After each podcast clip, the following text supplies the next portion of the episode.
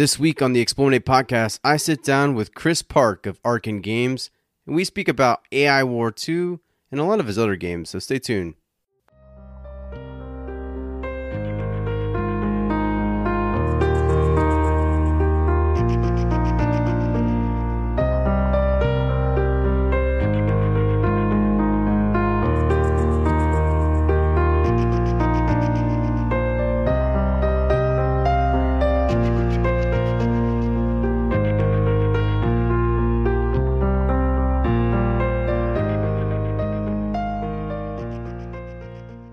Hey, Chris, welcome to the show.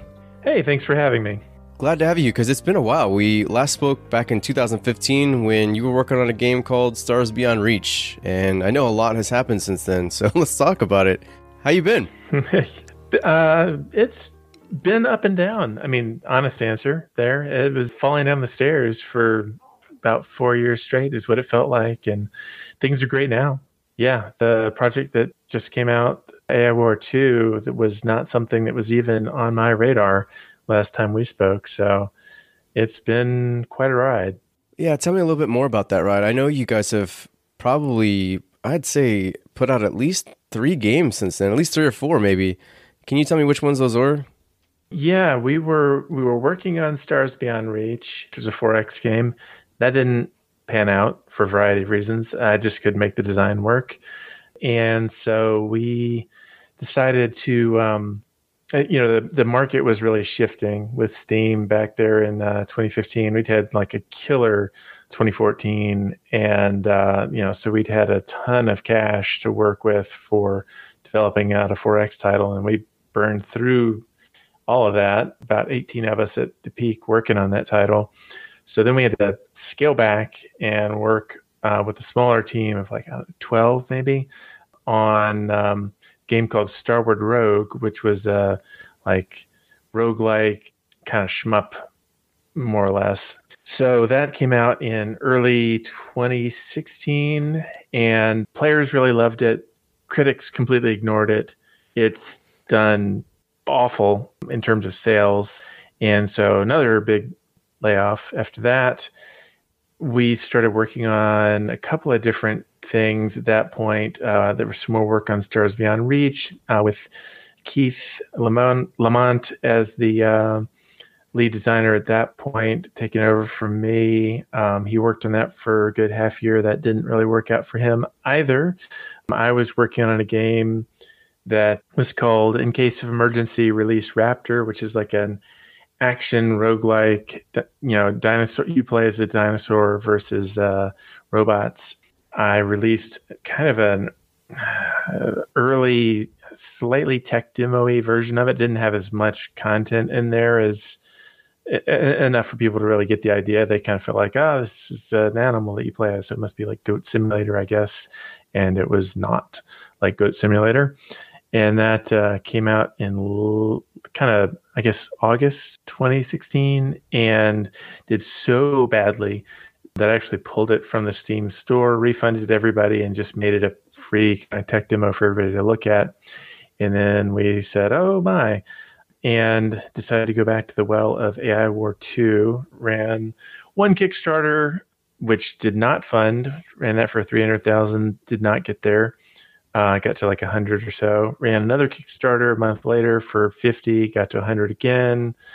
That was, uh, you know, therefore a success that was going to be a one year project. It turned into a three year project. It was a huge money sink and wasn't really um, that well for a large part of that portion. A year uh, uh, of that period, a year ago, we finally went to early access. It was, you know, in pretty good shape, but just needed a lot of feedback and uh, thoughts from you know testers and you know the whole point of early access it was a solid game but it just still wasn't like exceeding the first one or anything. And um, so we spent a uh, a year in early access. You know, collapsed all the way down to just me as um, actual staff. We still have some contractors that come and go, and then we've got some volunteers um, that have you know appeared in the last two years. And then um, in the last month, we've actually released AI War 2, and that has been like major turning point, like return to form in terms of actually, you know, making a living. so it, it has been it's been quite a it was um it was it was uh oh I don't even know north of 20 months of straight losses like five figure losses for 20 months straight for me I'd say so it was that was a rough period. God, I can imagine. So, something I really like about you, Chris, is how open and honest you are about everything, really, in general. Like, you just don't, you know, hold any punches back. And I think that's really cool of you because it kind of helps us get an inside view of what's going on behind the scenes, right? And I, I appreciate that. And it, there's no point in kind of being around things. Some things work, some things don't. And you can't ever be known. You, nobody can know you if you just kind of try and put on the best face with things. So. Yeah, it's hard to remember sometimes that like developers are people, you know, because right. like especially nowadays with the I guess the the environment that we're in and this like weird I don't want to say that we're all like entitled, but a lot of us are entitled. Like we seem entitled. We really want things and we just expect you guys to deliver. And, you know, it's really nice and, and refreshing to see someone like you come on and talk about like the hardships and the frustrations and the, oh my God, I don't want to do this anymore sometimes. And I've always really appreciated that about you. So appreciate that. Me- Thanks. And I feel entitled too, incidentally, when I'm, I can't remember what it was recently. There was some game that I was playing. I don't remember what it was, but I remember feeling very entitled about, you know, huh, it doesn't have blah blah blah blah blah that I want. Developer should be on that. I was like, oh my, it, it doesn't stop just because you're a developer for you know ten plus years. It just never goes away. we just all are conditioned to be that way. It doesn't oh. doesn't matter if you're on the other side. Still feel it. It's strange too. I know that I I can see it, and when I look at it, I'm like, oh man, that's messed up. They shouldn't feel that way. They shouldn't be saying that stuff. And then I'll turn around and say stuff that I'm like, oh no, I am that person. Like I'm yeah. just as entitled as everybody else, and it's it is frustrating. Yeah, but I, I think I think we all are. I think it's I think it's so culturally embedded that there's no escaping it. And I don't. It doesn't really rub me the wrong way. I know some developers get really bent out of shape about it, and there, there are sometimes when people come with a certain attitude where they are kind of like disrespectful in a way that's how you would just treat another human, I guess. Like not that they like not that I need like extra respect, but just basic respect you would give to somebody who's like a anybody. When there's entitlement that's kind of making you less than a person and treating you kind of like an object or you know some sort of public figure or something where you're like this is not how humans interact you know? You're treating me like i'm AT&T and I owe you something. And it's like I'm not AT&T. Like I'm not a giant multinational you know faceless corporation. Like I'm this guy. And that can rub me the wrong way sometimes. Usually that doesn't happen too much because as soon as you actually engage with people directly, then usually they turn around. Even if they were kind of nasty up front, if you just don't engage with that part and just respond to what they were really trying to say, then a genuine conversation actually comes about instead. Occasionally that doesn't happen, and there's this level of kind of arrogance or entitlement in a dehumanizing way that sticks around. And I just try and look past that and deal with whatever's going on, what they're asking for, what they're saying, and meet it on its merits. And those are the challenging cases, and that's rare. You know, that's like, you know, two out of a 500 sort of situation, maybe. The loud minority, right? Yeah. So that brings the question too, because I, you guys at Arcen Games, and I, I guess you're probably the mainstay here, right? You're the only employee now still of Arcen Games. Yep, that's me now. And I know that, you know, throughout your history, you guys have done things where you and the people that you've employed in the past have done some really wild things. Like you've tried to do unique things with games and you try different gameplay mechanics and different types of games. And, you know, I think for the most part, I feel like you've been pretty successful. But I, I know that you've said too, you just mentioned that you've had some hard falls, I guess. But what would you say is the hardest for you? Like, what what what's been the most difficult for Arcen Games or for yourself? Well, you know, I'd say our, um, about half our stuff has done some degree of poorly, whether that's on a financial sense, and the other half has done some degree of well. There's been a few like knock them out of the park. You know, really successful tent poles that have um, propelled us forward and let us weather the falls. And so, like the first AI War, the last Federation, a Valley Without Wind one, those were the big tent poles. Now we've got AI War two. That's a new tent pole. One of the hardest falls was, I mean, we were riding really, really high after the last Federation. You know, that had grossed you know, north of into the seven figures in this first year, I guess. And so that was a new high for us. It wasn't our top selling title ever, but it was our fastest selling title and certainly our most most income in a, in a year. And actually, it hadn't sold.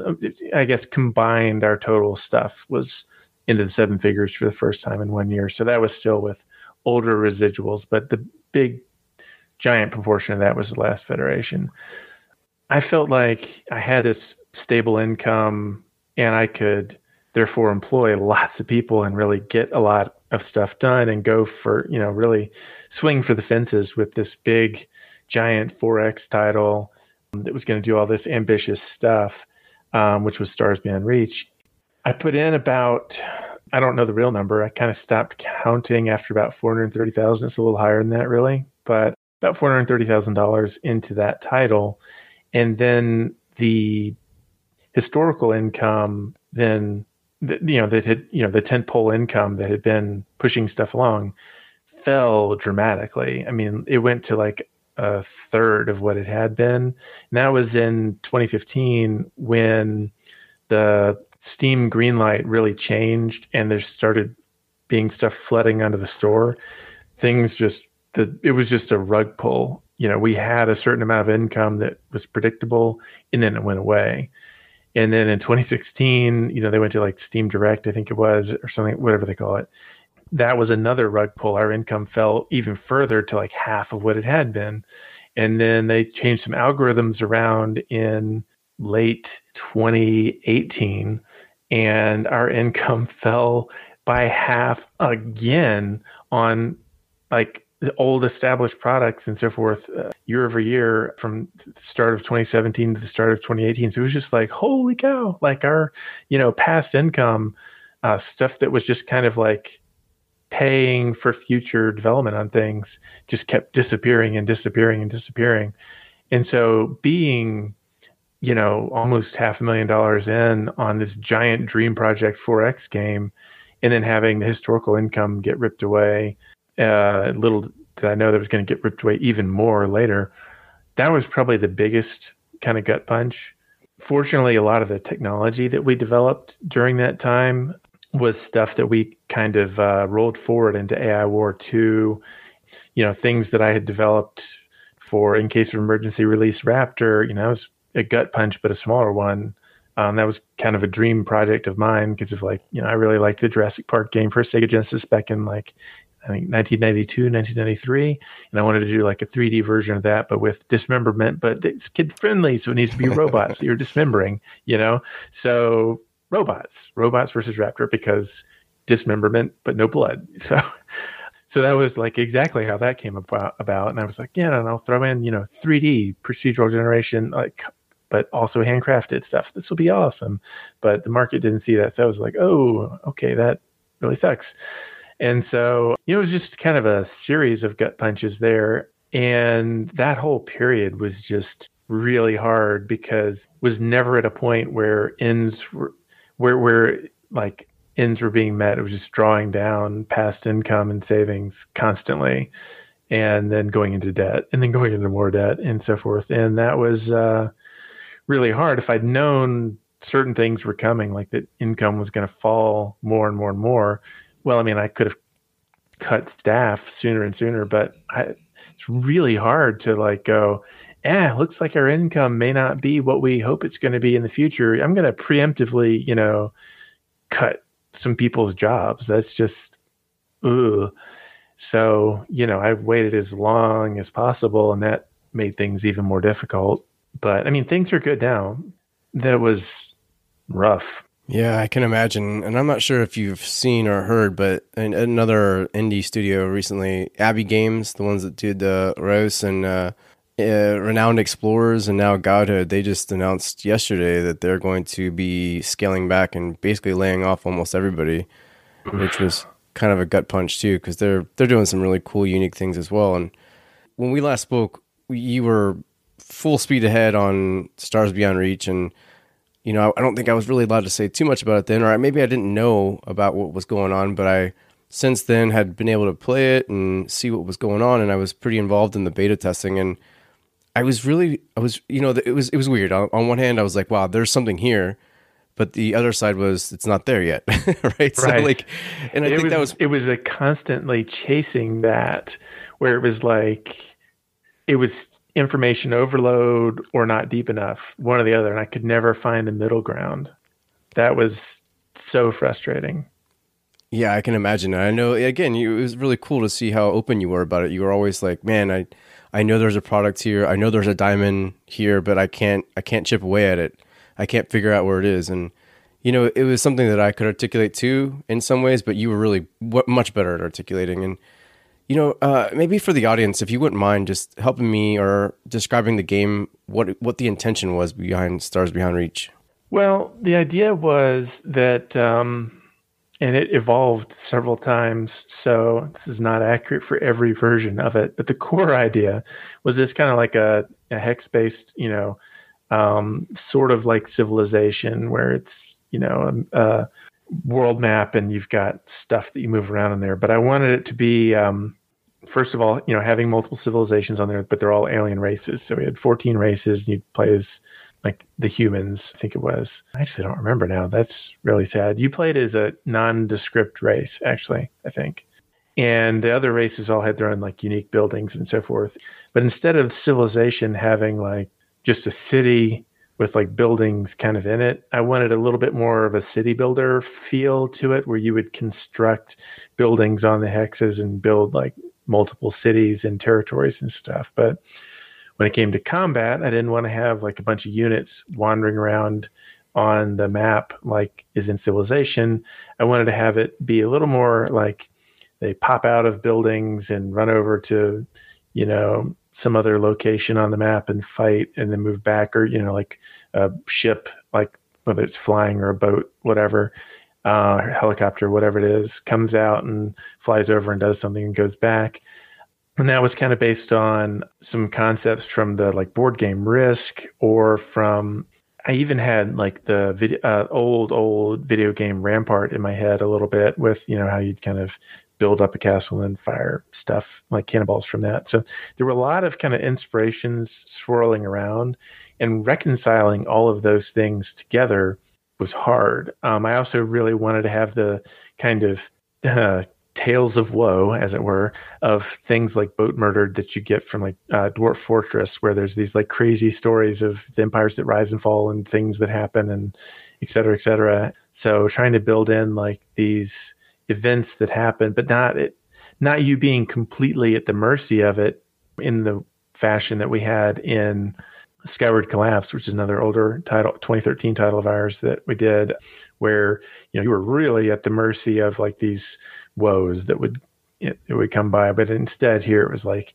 events or things that were kind of based off of little story nuggets, so to speak, that were based off of whatever's going on in your empire. And it it was a lot to take in. Um, and so, you know, we never really got to the diplomacy side of things. The tech tree was awesome. The building was really satisfying. The construction and city building portions were pretty satisfying. Combat in some versions was more satisfying than others. It was it was okay, but I mean diplomacy. You know, we never even really got to that, and the um, management of your empire, like not the construction of it, the actual like management of it, always felt a bit overwhelming. It was either like too depersonalized or too like in the weeds that was it was tough. It was really tough. Uh, so from the beta the beta test that I remember, the beta version that I was playing, I just remember there being so many choices. I was overwhelmed with choice. So there was a lot of things that you could evolve, you know, points that you could put somewhere or technologies that were, you know, very different and new and unique to the game that I, I did remember feeling that okay, well, this is beta. It'll all get solved, right? All this stuff, all this information overload will eventually figure itself out. And unfortunately, you know, I, the, the, long and short of it is that you you eventually come to the conclusion that this game isn't going to come out ever because it's just you couldn't make it fun in, in your own words. You couldn't make it the game you wanted it to be. So right, I think honestly, the latest beta versions were there. There was there was something there that we were kind of getting at that was uh, that was fun and different, but in terms of information overload, it actually got worse at the end um, because we added in all these little events and so on. it just it got worse instead of better with that part. Uh, aspects of the game got better, but a lot of aspects got worse. And I don't know. I mean, you know, maybe someday I will come back to it. I still, I mean, it's been four years and I still feel super burned out on that title. I don't feel enthusiastic about working on it, but I still, I still want to play it though. Isn't that weird? like I want to play it and I remember the vision of it and I want to play it, but I don't want to make it. And that's a weird place to be. yeah, I can imagine. Yeah, and it's something that I always I tried to describe it as 4X meets SimCity for a long time because that was an easy way yeah. to describe it, right?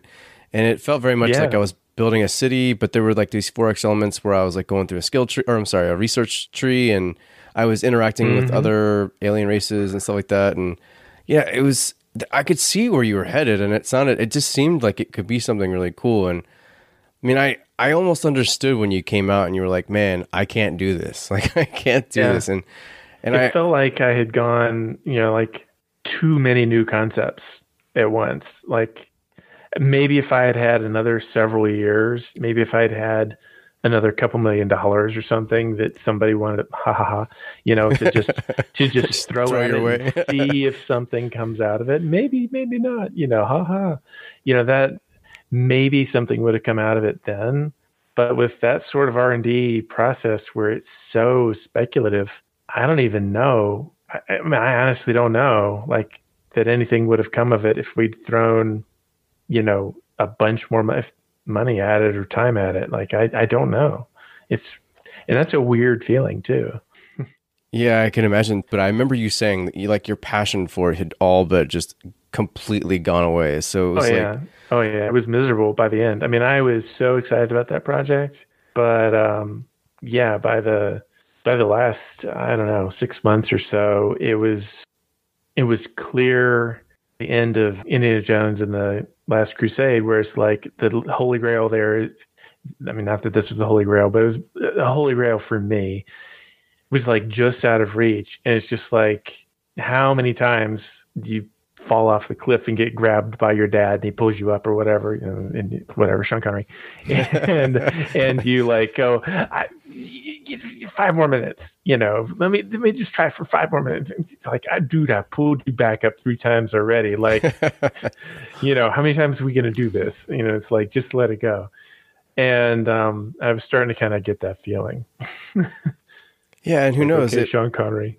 If if it had been you know, if you'd finished it and it, if it had done something for you and it may have been a commercial success or not, you know, maybe AI War 2 never happens when it did. And I, yeah, no, I don't, I don't think I would have ever done AI War 2 because uh, prior to starting that project and honestly through most of that project, that was not a project I wanted to work on. I did not want to make AI War 2 because uh, expectations felt sky high it seemed really like a dangerous prospect to to go there, and I did not want to go there. So if I'd had a another major commercial success with another strategy franchise, are you kidding? I would have it would have been a long time, if ever, before I went to AI War again.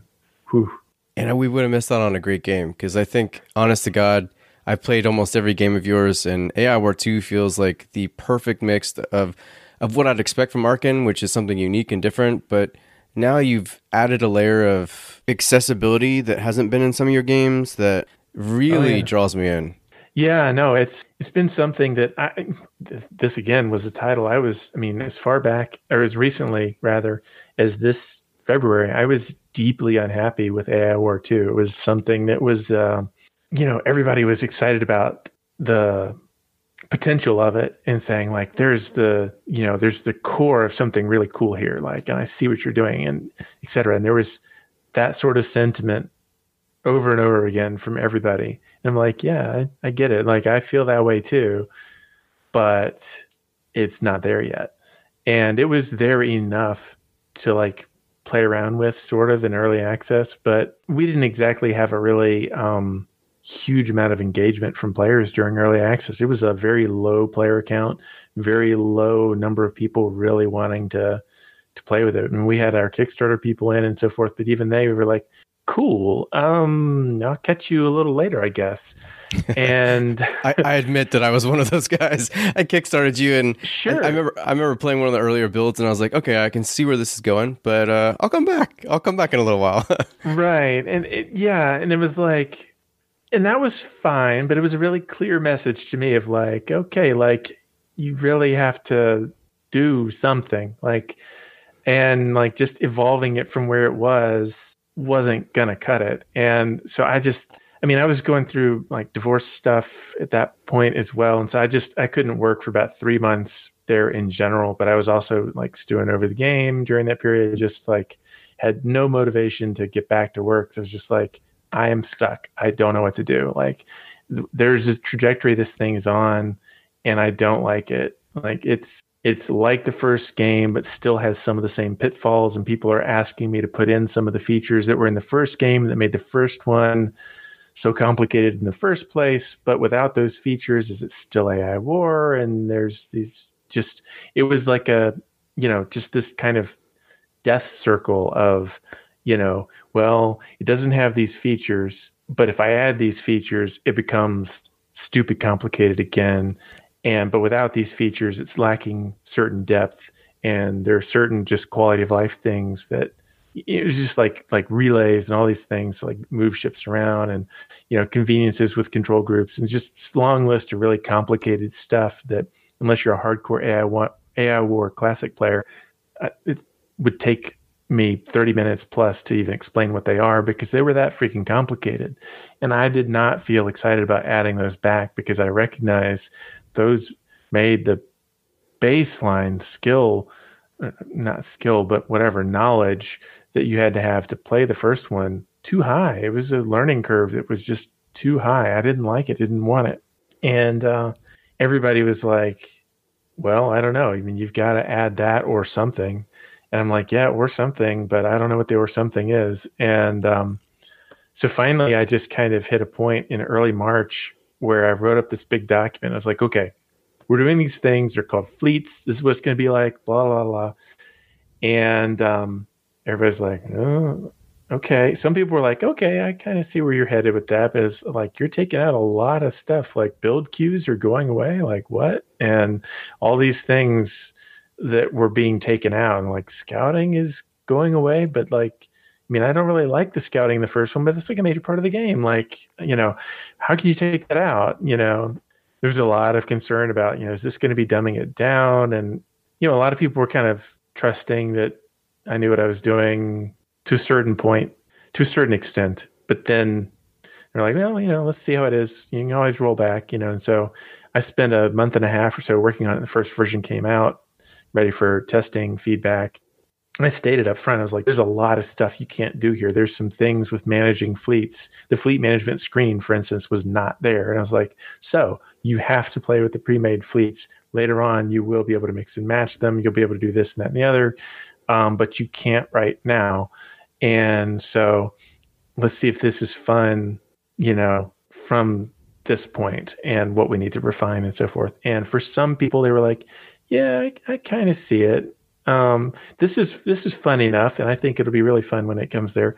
Some people absolutely hated it, and um, and one of the volunteers was so demotivated by some of it after about a month of it being in that period. He was like, "I don't want to volunteer anymore. I'm really sorry. I've been really involved, but this just isn't for me anymore." But what actually happened was he gave a really detailed list of the things that were bugging him, and I was like, those are all fixable things. Like I like that's ridiculously good feedback and uh like let me work on these things and like not specifically just to keep him volunteering. It's like if you feel like you need to go, then like go. Like that's the nature of volunteering. Um, I was like, thank you for the feedback though, because this was super useful. So Um, you know, worked on you know things that had already been planned as well as that list of feedback from him. And then it was just suddenly starting to click for everybody over the summer. And they were like oh yeah this is this is starting to be a thing. Like i see where this is. Like this there was still like a eh, fleets kind of stuff kind of group that was there but there was like a lot more people were on board. And then we, suddenly there was a bunch more people having feedback um, in the last like three months. And um, there were a lot of really insightful things that just made it so that those were like the final pieces that came together. And I also finally finished some of the last features that I had had in that original design document from March, but had never put in until that point. Because I was like, well, if it's not fun without those features, I don't think it's fun enough. So I'm going to leave that to last. And then once all that started coming together, then it was suddenly like people were going, wow, this is accessible and this is just as deep. And, but I'm not spending a bunch of time like watching Netflix while I play, or uh, you know, the Netflix time as we called it, or uh, you know, the learning curve is not ridiculous. Um, so that was very much a um, of a lot of people's input. Like without that being in early access uh, and going through the early access process, even though we had such low engagement in general during early access, we did start having a big uptick in it um, towards the last three months of it. Um, without the early access process and the feedback, it wouldn't have turned out the way that it did, uh, not remotely. So, um, if anything, that's a testament to like the fact that early access, I know some developers have really abused it, but it exists for a reason for real. yeah, and I love it when people use it to the betterment of the game, right? And I think, I mean, based on what you've said, it sounds like AI War 2, at least at the very end, had its, you know, run with a, a good feedback period. And, you know, honestly, I, I have to say, like, I feel like you've knocked out, I've just hit a home run here because for me, a lot of your games, like I said, a lot of your games were hit or miss, and some of the games I was like, yeah, I can see the fun here, and I had some fun with it, but it wasn't as maybe as uh, like a lengthy love spe- love period with it. But AI War Two, I keep going back to, and I'm having so much fun with it. And I, I, I would have to say that I'm definitely firmly in the Fleets thumbs up group. Yeah, I, I really, I really like what they've done to the game, and I went back and played the original AI War just kind of see what was different and yeah, having those production queues and having the mm-hmm. control groups and stuff like that, it is a lot more. It would be a lot more confusing to someone who hasn't played it in a lot of time, right? So. Oh yeah, and it's one of those things. It only gets worse the longer you play, because as you capture like advanced factories or whatever, like on far off planets, then not only do you have build queues there, but you have to defend them way off, and then you have to set up warp relays, which you assign the like advanced factory to route its guys to the uh, warp relay, which then warps them off to some other planet that you. it's like it's my brain hurts already. I know it's like Factorio or something, except like inscrutable, and so it's just you know what you were reacting to is like the first like an hour or two, but by the time you're in like hour 10 or 20 of a campaign, you know, it's like, oh my God, this is like this giant production chain. Like, why is it this hard just to get stuff moving around. And um yeah and people were wanting those features back and with good reason because if you don't have those features and you've got build queues even they even the kind of more streamlined ones that we used to have in AI War 2 you need something. But I was like oh I don't want to do that. Like I'm not going to repeat that. That's just not okay.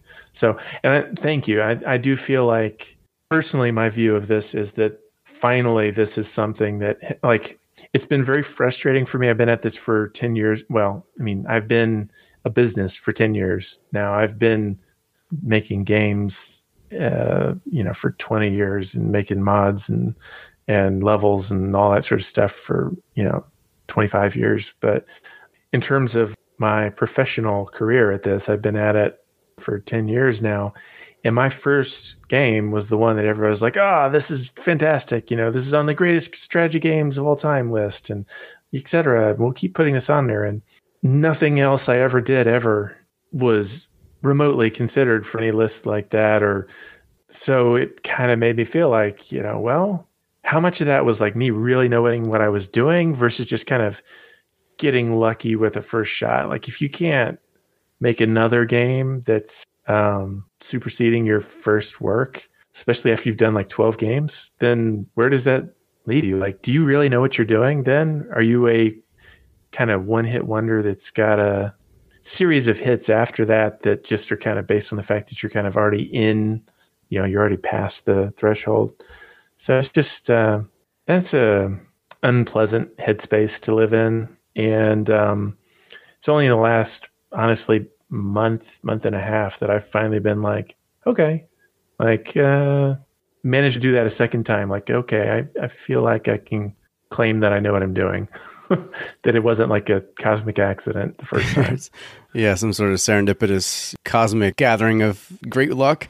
But yeah, I'd, I'd have to agree because, you know, and I'm certainly not saying this to cut you down or anything like that, but I think just from the outside, you start to wonder, like, all right, was this guy just onto something with AI War, and then some of the other stuff doesn't fall through as well? But you you've taken AI War now, and you've I think you've fixed it in ways that I wouldn't have imagined could have been fixed. So yeah, it's a different game, really. It it, but it's the same. It's weird. You know, I really didn't like what they did with uh, Supreme Commander 2 versus Supreme Commander. It's a different game, but it's a different game.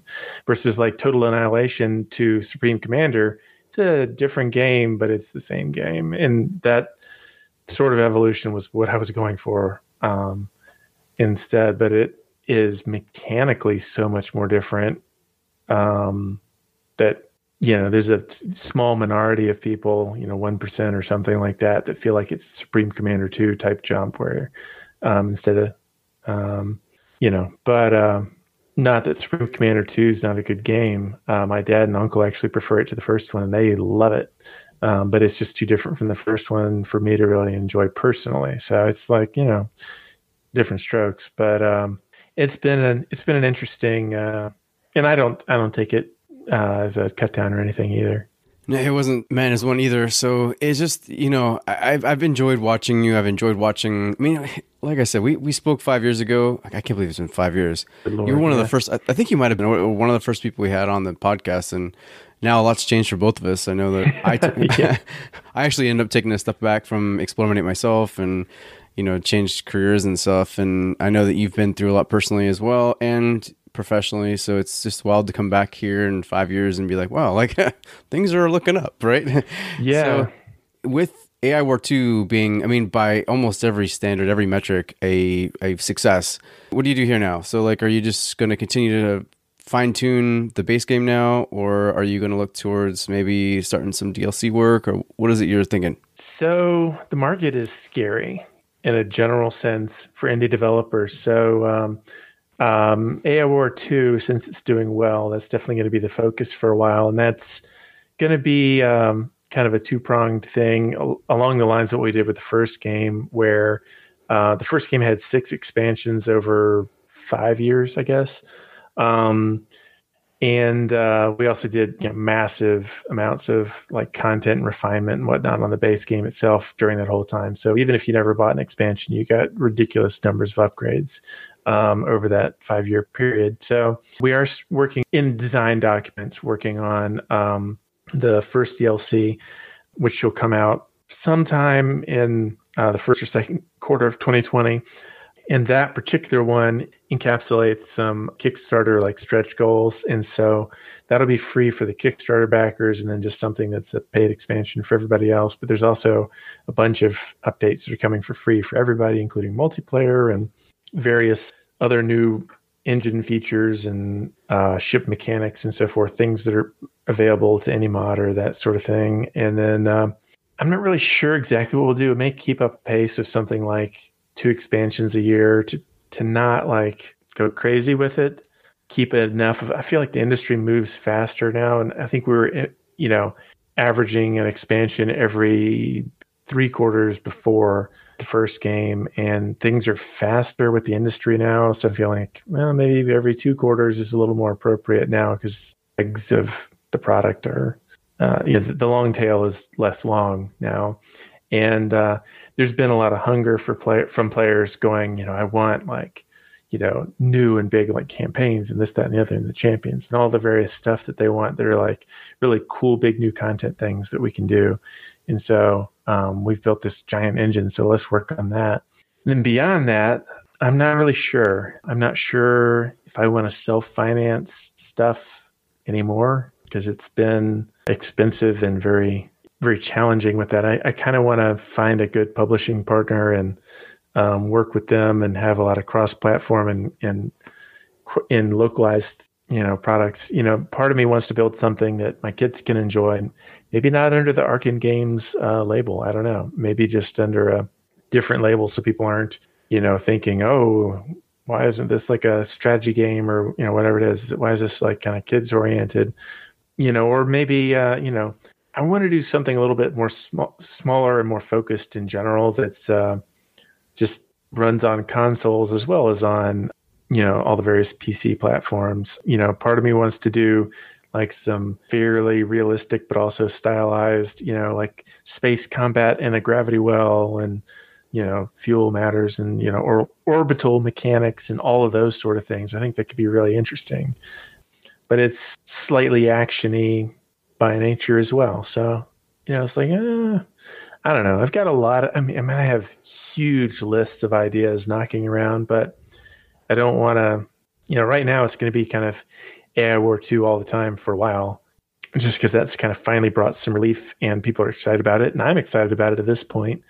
Yeah. I mean, so I'm not, and this is something I even say in the review I'm currently writing for your game. And it's basically just that I'm not really a real time strategy game fan. I, I was when I was younger, where I had maybe faster reflexes and the the ability to spend more time in figuring out how to do two things period. Like having a strategy and and considering all the units and all that stuff. Whereas ai war 2 has helped me kind of fall back in love with it again. But in a way like it doesn't feel terribly rts it feels much more grand strategy with rts elements.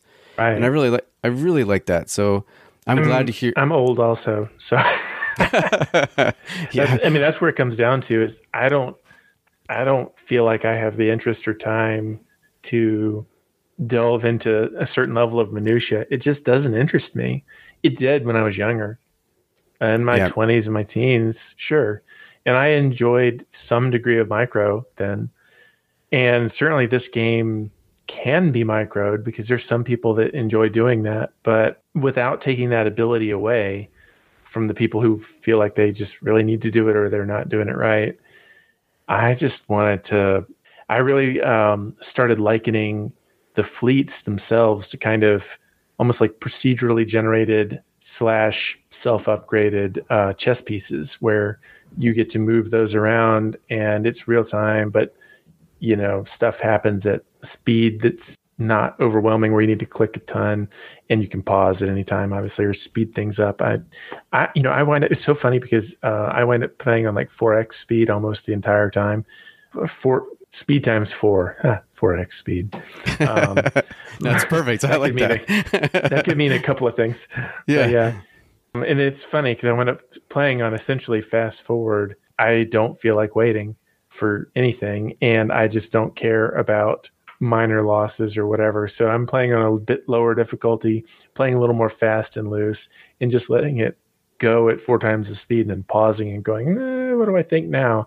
And then just thinking about the big strategy and moving around my my pieces and seeing how it goes. And that's a lot more enjoyable to me personally than playing at kind of the default speed, which is in the original AI War anyway. Um, and you can slow it down for people who want it to be really stately. They can play it on half speed or pause or whatever.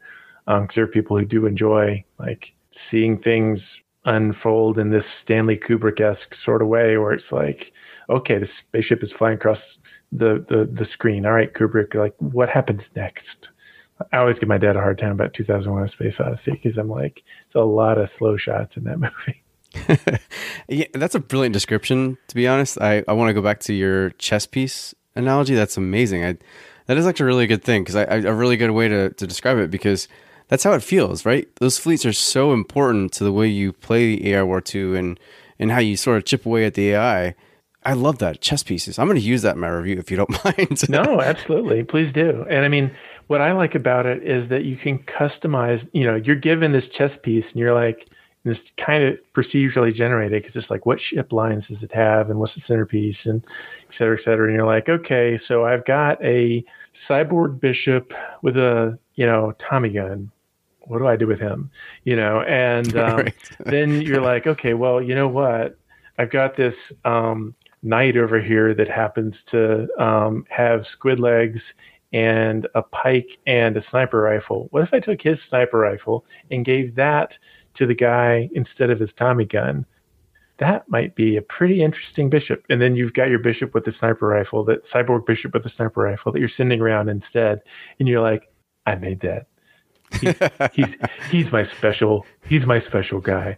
He's so good. And you're like, you know, squid legs, you're okay, but you know, like hang out, guard the base. Thanks.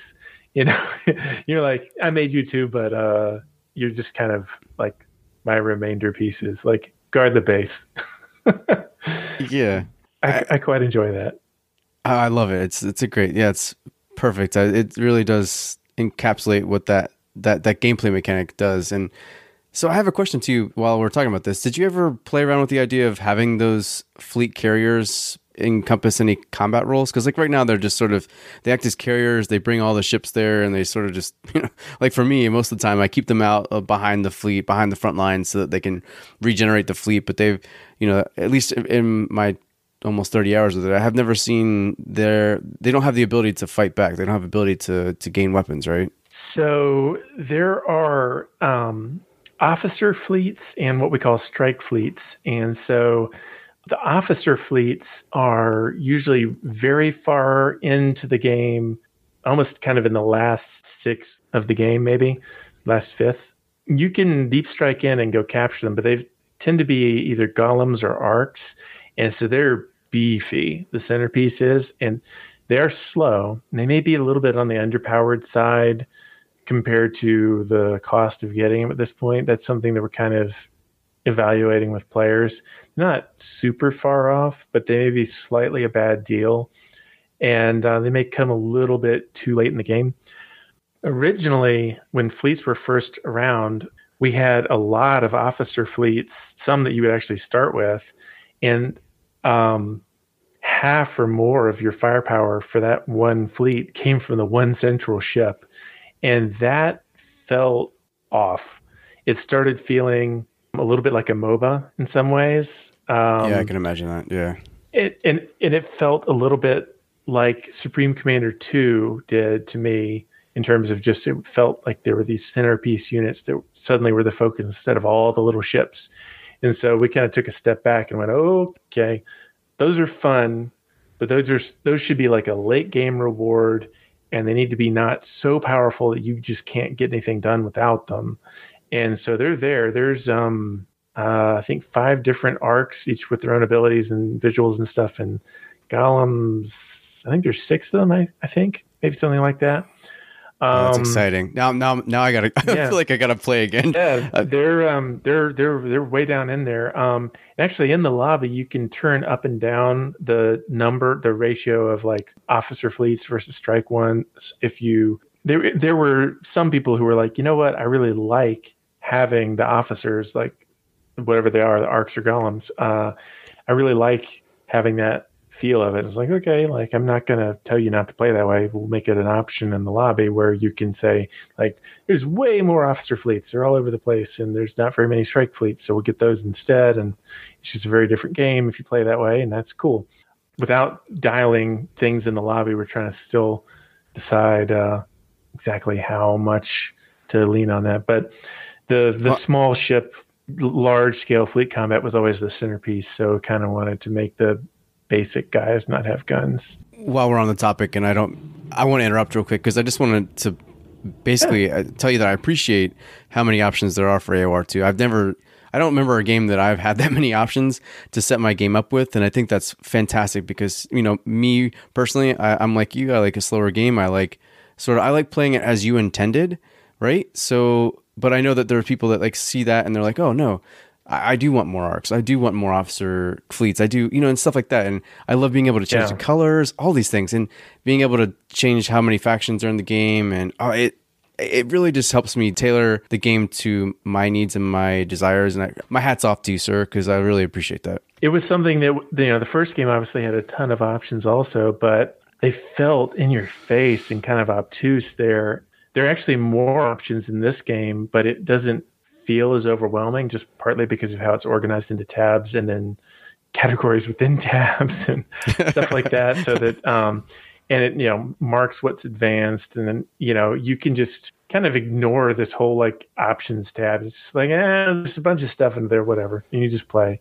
Or you're like oh what's in here? Oh my there's a lot in here. Well let's see if i'm interested in any of this. And so um you can change how scouting works and a bunch of different things. Um and so um you know we tried to make the vanilla experience so to speak the one without a whole lot of tweaks on it um be something that would appeal to most people where they don't feel like they need to go in and change a bunch of options to make it acceptable to them, but to where they can.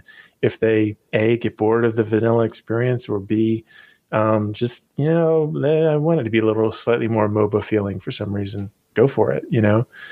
So yeah, and we added the quick starts in so that people wouldn't even have to see that screen with options at all and could just get like prefab things and one of the things that's on my list to do for a free base game update is to make it so that when you're starting a quick start, you can then instead of like choosing it and just going, that you can choose it and hit edit and then have it just pop you into the big lobby with the quick start pre-populated in there. And then whatever else it is you want to change, like whether it's the map type or up to AI difficulty or a whole bunch of different things, if you want to, you can make those changes and then just go.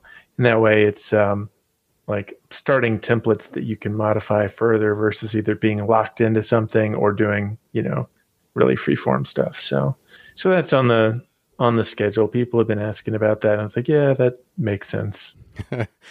Can we go back to something real quick? And yeah. you mentioned that you had a core set of volunteers, which I think is really cool. I think you've you've managed to like bring in people that believe in you enough and believe in Arcen Games enough that they're like willing to donate their time in ways that I've never seen really. So there was a few that you mentioned at the the release of AI War 2 that seemed to have had quite an impact on game development. Can you tell me more about that? Yeah, it's been uh I mean, they kind of brought themselves. I mean, the I, I don't I don't think early on in there was ever a point where I was like asking for de- volunteer developers. I don't think that was something I did. I what I I mean I was asking for people to have like feedback and so forth, and I was hoping that people would do like mods or whatever. And you know, some of the game is intentionally open source, so we had you know various people who came in and did like a map or whatever, or you know did a a faction or something like that. And uh, I was like, hey, you know, can I integrate that into the main game instead of that just being a mod? Are you cool with that? And oh yeah, sure, that sounds great. You know, more people see it. That's easier for people to to find rather than having to go download a mod. There was this one guy that just, I mean, in the first, I mean, the game was three years in development. Most of that quasi public, you know, public to the Kickstarter backers, and then in the last year, get public to early access folks. And the first like year and a half, maybe I don't know, um, about eighty percent of our like uh, bug tracker reports and suggestions and all that sort of thing came from this one guy, Badger. It's like, man, this guy's like really into it and really, really from a design and critical thinking standpoint, he's like the only one who's giving us like really detailed feedback on like all the releases and he was also one that started working on some uh, mods and i realized he was like a really talented coder. And at one point i don't remember when it was but essentially as i remember it we were talking about some stuff and i was like would you just like source code access? Because i think you could do more and you could just i mean you know because right now like there were certain parts that were closed source that he couldn't get to, and he, so he had to like wait on me or Keith or whatever for a particular feature. I was like, you just want to just come in and do it directly. Like I trust you're not going to run off with the source code or anything, and um, even if you did, people could decompile it anyway. So what do I really care with that? And um, you know, it'd be nice for you to be able to you know commit your changes directly versus like having to send them to Keith or I and you know then we commit your changes and your release notes and all that sort of stuff. So we did that and then he started doing more and more stuff. And then um, you know for money reasons and all that sort of stuff I came back more heavily on the project. I'd been working on something else and Keith left entirely because that was where we were at. Then after a little while, we had another guy who was, you know, having really, really insightful comments, and a lot of them were oriented around like balance and so forth, and like the numerical feel of things. And uh, it was rocket assisted Puffin, and so it was like, Puffin, would you like just direct source access as well, so you can just update the XML files directly? I understand you're not really a coder, but you know you're already altering the XML files and sending them to us. Do you want to just do that directly? He's like, yeah. So then suddenly those two guys became like a lot of the coolest AI behaviors that are in this game that take it beyond what the first game was able to do AI wise. That's because of them, and let's because of Badger coding it and you know Puffin having ideas and doing a lot of you know balance tuning and this that and the other, which maybe that doesn't sound like a big deal, but it really is because if things are out of balance, even in a game like this, it just they may as well not exist some extent, or they're the only thing that exists if they're too powerful, you know. So they become like a lot of the ships that are there um, are viable options because he spent so many t- times doing balance passes on them. And then over time, we had more people who would come through and they're like, "Hey, I noticed you've got some people who are like helping out. Can I?" And I'm like, "Yeah, come on in. Here's source access. You know." And so there's I don't know like six of them now, and they're people who would be just modders on any other game. I mean, what are they going to do with the source code? Like worst case, I get a bad actor in there. They can publish the source code, and um, you know, any game that's coded on an engine like this, I know how to decompile the source code from it. And it won't be very pretty. It'll be hard to recompile it, but it's there. There's no DRM in here. It's just not like they can make a rogue copy of the game and sell it or you know, like or, or like distribute it. You know, like they're not going to be making cracks for something because there's nothing to crack. It's like, what, what am I afraid of? Like, it's, it's something that's not done normally, and that's why I think most developers don't do it, and why I wasn't inclined to do it initially, because it's just not done.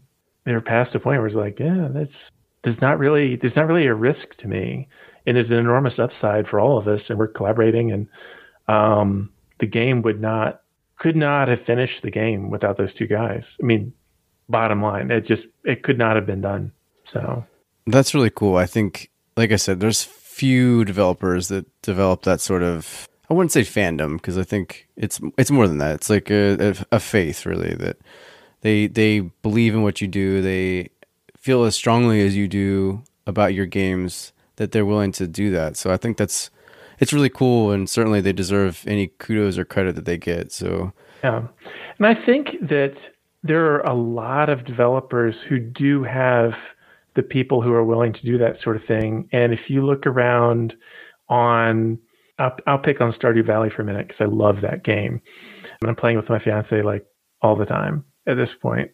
That game has a really healthy modding community. The modders have put in a lot of quality of life improvements and various fixes.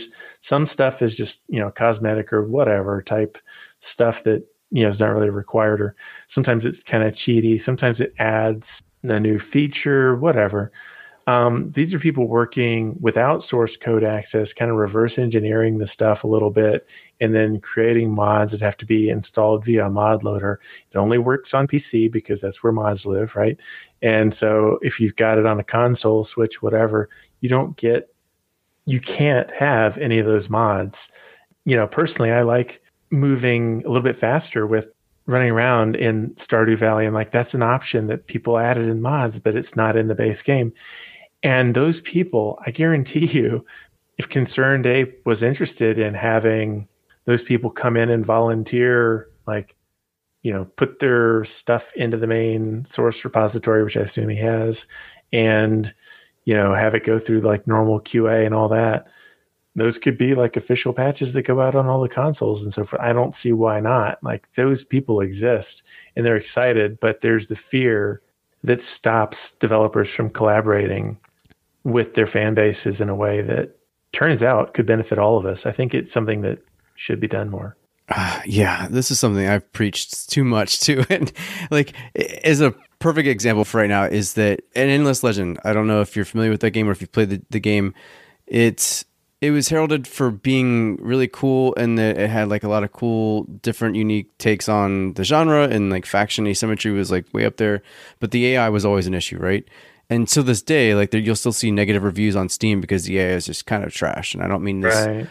I, I i mean that in the loving most lovingly way i could say it because i love endless legend but there's this patch it's the endless legend community patch where somebody who is very clearly skilled and has some you know AI knowledge has gone back and changed some of the values of the AI and has made it drastically better. The game just feels better with this endless legend community patch. And I have preached till I'm blue in the face for Amplitude Studios to be like just take this patch and make it its own, right? Like to, to maybe to maybe even approach this guy and be like, "Hey, listen, you've done some fantastic things.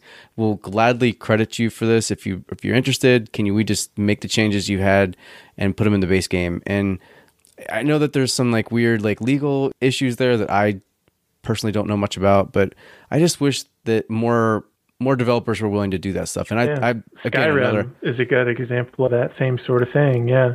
And Right. actually, there is a precedent for this happening, sort of. There was a guy named Sorian who did um, an AI mod for Supreme Commander 1, and he was really cranking up the AI like enormously. And I also worked on some of his stuff a little bit for um, before I started AI War 2. Oh, AI War 1, sorry. I didn't release any of my stuff publicly. I think I might have sent him a couple of bug fixes or something, but I mostly just added on some stuff for my own play group. And um, they wound up hiring him, and he was the main AI programmer, as I understand it, behind Supreme Commander 2 and did a fantastic job. So that led to a job. In that case, we've definitely seen modders get jobs and contribute to future titles before other developers. So that is certainly positive. Exactly. They should just take that sort of stuff in if the modder is willing as well. So yeah, and I, and I know in this case they were they are. So I would just I would love to see that.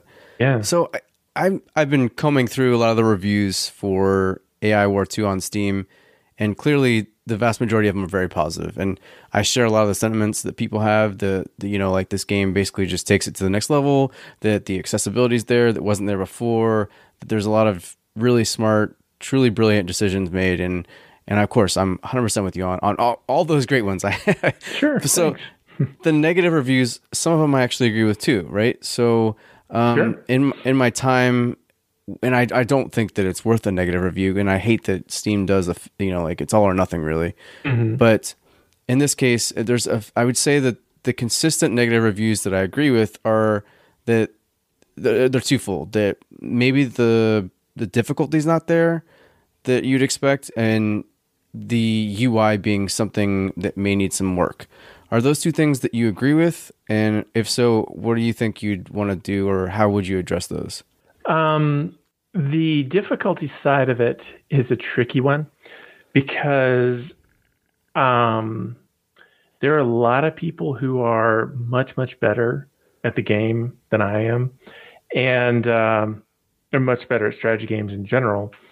And so, one of the things that uh, actually the 1.05 and 1.06 patches that just went out, 1.06 went out like two hours ago as of this recording, and then uh, 1.05 went out on November 5th, so two days ago from this point. Um, those both upped the difficulty a lot on higher difficulty levels in particular.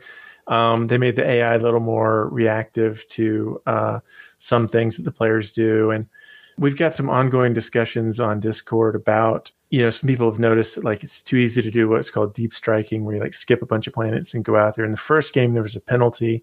In this game, we had a supply mechanic for a while, and that really didn't feel right. And um, so we took it back, and nobody was ever really complaining. And a lot of people who were doing early testing, either they're just not at the really upper end of the skill level graph, or they uh, were focused on other things, whichever direction.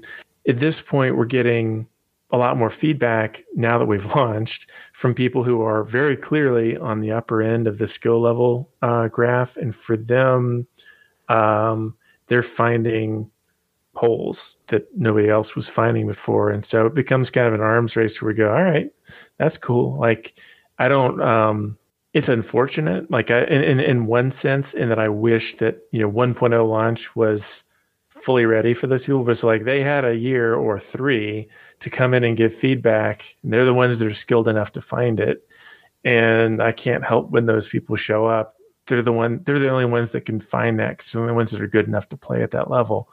And so um, it was already beating the pants off of the rest of us that were playtesting it regularly enough that we went, yeah, this seems hard enough, I guess. And so, you know, there's it's impossible for me to dispute that it's not hard enough for the people that feel like it's not hard enough. Clearly, it's not. And so, for those ones that are engaging with us in a positive way, they're giving us feedback on here's what I'm doing, and I'm winning because of this. And we're going, okay, cool. Hmm, how can we thwart you? And they're uh, they're actively, especially on Discord, actively discussing that sort of thing with us and um, helping to kind of design counters to their own play styles, which is what happened with the first AI War as well over the span of its five years. And so I think that will disappear with time as an issue. And I think some of it is already starting to disappear because um, there were some pretty, in retrospect, obvious cheese, especially in the economy with like there was there was a loop that people get get get into to like get like ridiculous amounts of metal and uh, energy by buffing a economic st- command station with levels on the back end, and we nixed that on um, uh, 1.005. And so I don't have a whole lot of feedback since then on exactly how much it's gotten dif- more difficult. There's been a few people that have gone, oh, maybe this got a little bit too difficult on like difficulty seven. And I'm like, oh, well, all right. And we, so we walked a little bit of that back a little, a little just it's an ongoing kind of back and forth that happens. And um and honestly as of like right this instant i don't know where we stand. We may be in a pretty good state for the really high level players but i think they need more time to see if they can find another exploit that's cheesable. And if they do then we'll work on that one. Um, there's not any there aren't any this particular moment i'm not aware of any obvious cheese uh, tactics that people are able to use. Um, I'm sure people will find some new ones, and we'll deal with those when they do. But um, all the ones that people have brought up were fixed within like a week or so, I would say. And then as to the interface, there's always more that can be done there, and um, the planet sidebar is one of those things that I feel like is overwhelming to me. And I want to break it out a different way. There's this problem with doing that that some people are just so used to it and it's similar to the first game.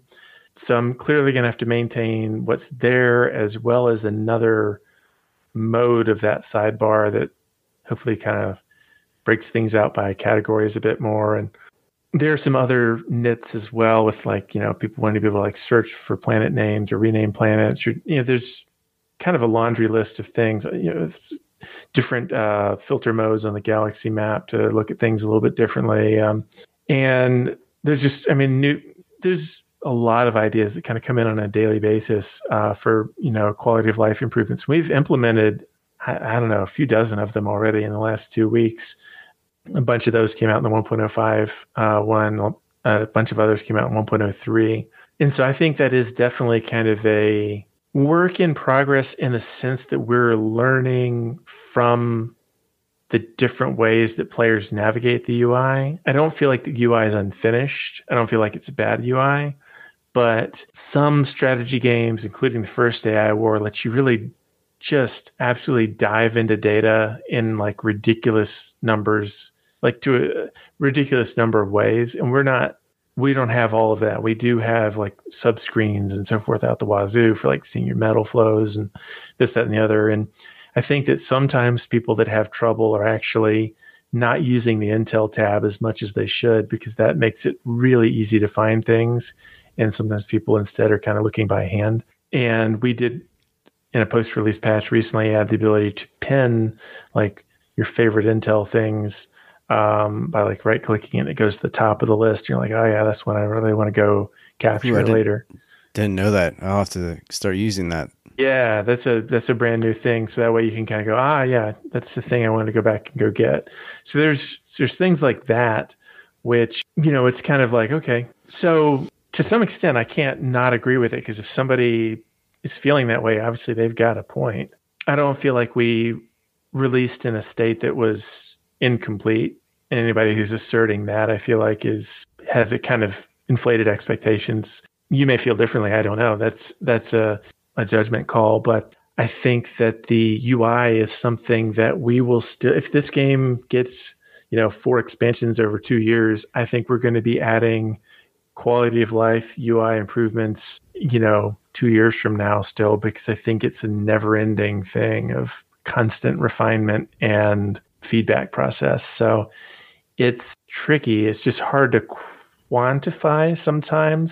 People like to approach the game from so many different directions. And it's always hard to anticipate that and what is and what is not going to be intuitive. And we start finding that out as soon as there's a big influx of players, we start getting a bunch of feedback on from new perspectives. And we go, oof, gosh, if only we'd known, or, you know, this, that, and the other. So, but I'm hesitant to say words like that because then it sounds like somebody who's listening who's maybe not tried it. Oh, maybe it's not done. Maybe I need to like wait until they finish the UI. It's like, no, it's done. It's there. It's. Oh yeah, no, I certainly didn't. You know what I mean? Make it seem like yeah, no, no, I, that was it, not the intention at all. I, I, I, no. I think it's f- very functional, and in fact, it actually looks pretty decent. I just I mean, as someone who's maybe a UI snob, I definitely see maybe some areas for streamlining it better. But right. certainly, it it definitely does what it needs to do. In fact, it's for for so much all the information that you really need to parse through. It's it's fantastic. I love that Intel tab. It's it helps so much. I go back to it a lot, and the fact that you can now right click to you know send the ones that you want up the most to yeah. the top. That makes a lot of sense. But, and, but even I, like I the tooltips, I mean, they can be overwhelming. Which you talk about streamlining. There's some stuff there that we could cut down further. We have like the detailed tooltips where you like hold a hold a. I think it's control. I do it by muscle memory, so I don't remember. I think it's control you hold. And then the tooltip gets bigger and you see more details. And it's like there's certain things we should be stripping down on the most basic version of the tooltip and leaving it for the detailed view. And we've talked about maybe having like three levels of detail, like a really stripped down view, a middle view, and like a crazy detailed view. And but are we adding more complexity than we're really saving players? You know, so there's there's a lot of stuff that we are kind of actively discussing with players on like, you know, where do you think we should like cut down on information and make it, you know, hidden behind something where you have to like hold control and then it shows up or you know stuff like that. So it's it's a process, that's for sure. And the more people you have, the more opinions you have, which is really good because it helps us refine. I if we'd had more engagement during early access, which is by no means shifting the onus to players on this because they weren't engaged because it wasn't fun enough early on in. I mean that's the bottom line. They went in, they looked at it and went, "Ooh, there's a possibility. I'm I'll come back later." That's an appropriate response. It's not their responsibility to like help make the game. If we had managed to get more traction with them sooner during early access, then we been, have been doing that six months ago instead of now. But you know, here we are. So I mean, even in the run up to release, until it had that blessing of being a 1.0 version, there were a lot of people that just weren't coming in. Um, they had the game. They were just like, yeah, I'll hang out for the 1.0 version. It's like, okay, slightly, slightly earlier, but okay. I was one of those. I can't. I can't blame them. So I can't. I can't blame them either. I, I mean, I've been there. I've I've played a lot of early access titles, and I've also avoided others. So I mean, I can't blame them. And especially with a developer like me, where uh, there's a history of really radical changes during early access, which is to some extent what you want, especially when things are not working all that well there are certain people that are like, I'm going to wait for all that to settle down, learn how to play it the one time, not three times. Thank you. You know, and I like, like I right. get that mindset. That makes sense to me. Um, but then I kind of wish there was like this, this period where you can go like, Hey, I'm making a commitment. There's like, we're done with all like the really major changes. I just could really use like, can you pretend it's 1.0 and we like, you know, get feedback on like UI things or little things that bother you that we could streamline, like that'd be awesome. Like for that kind of middle early access, middle access period. I don't know. There you go. that would have been that, that would have been nice. Um, like as a kind of middle ground thing, but instead it becomes like a post launch thing, and it hasn't like hurt sales or overall perception of the game. But you do have the, you know, for the, you know, nine or ten percent of people that are not happy with the game. For most of them, that's why, or they just flat out don't like the concept or, you know, they don't like the fleet system. They prefer the, you know, complexity that the first game was, you know. Well, Chris, this has been a, an amazing conversation. I got to be honest. I've, like I said before, I've, I've always appreciated your honesty. I've always appreciated how open you are, and it's it's always good to talk to you. And I mean, I've only done it twice now, but each time I'm like, man, that guy's a really cool dude. So I, I appreciate you taking the time to, to, spend almost an hour and a half with me now to talk about your games and to talk about AI War 2. And hopefully we can get back together sometime and go back and look on how AI War 2 shapes up and its journey in a year or so. Sounds good, and I really appreciate it too. I mean, there's uh, it's nice to be able to get into the nitty gritty and have real questions too that are actually, uh, you know, you're not dodging around my feelings, which is nice. So we can have a real conversation. I mean that in a positive way. no, you're not the first person that said that. I try to be as respectful as possible, but it's like you know sometimes people want answers, right? Like, and and, and in your case too, yeah. I've, I've always I've always known you to be someone who's pretty. You take that kind of question well. So I didn't see any I mean, let's be re- let's be real about it. I mean, you know, let's let's have a human conversation, which is what we did, and that's I love that. So I couldn't yeah. ask for anything more either. I really appreciate it, and I do appreciate you, you answering the way you did, and, and, as open and honestly as you could, and yeah, like a, it's a it's a real conversation. It's so much easier to have than you know, you know, just allowing whoever I'm talking to to to talk about their game and you know there not be any realism behind it. Like I said before, it's hard to see developers sometimes as people, and there's a lot of fear that goes into exposing yourself. You know, what if I say something? You know, for a lot of people, I mean, I've been doing this a long time, and I don't have a legal department or a PR department that is going, you can't say that. Uh, you know, so I can, I, I have only my own judgment, and I'm not worried about somebody thinking I'm an idiot um, they will, they will, or they won't. I mean, right. but I'm not worried about whether they do or not. I'd rather just have a real conversation. well, I like that about you, Chris. So I would like to have you back on sometime. and We'll talk about whatever it is you're doing in a year, or five months, or eight months, whatever we can get back together. Sounds good. Well, I appreciate it.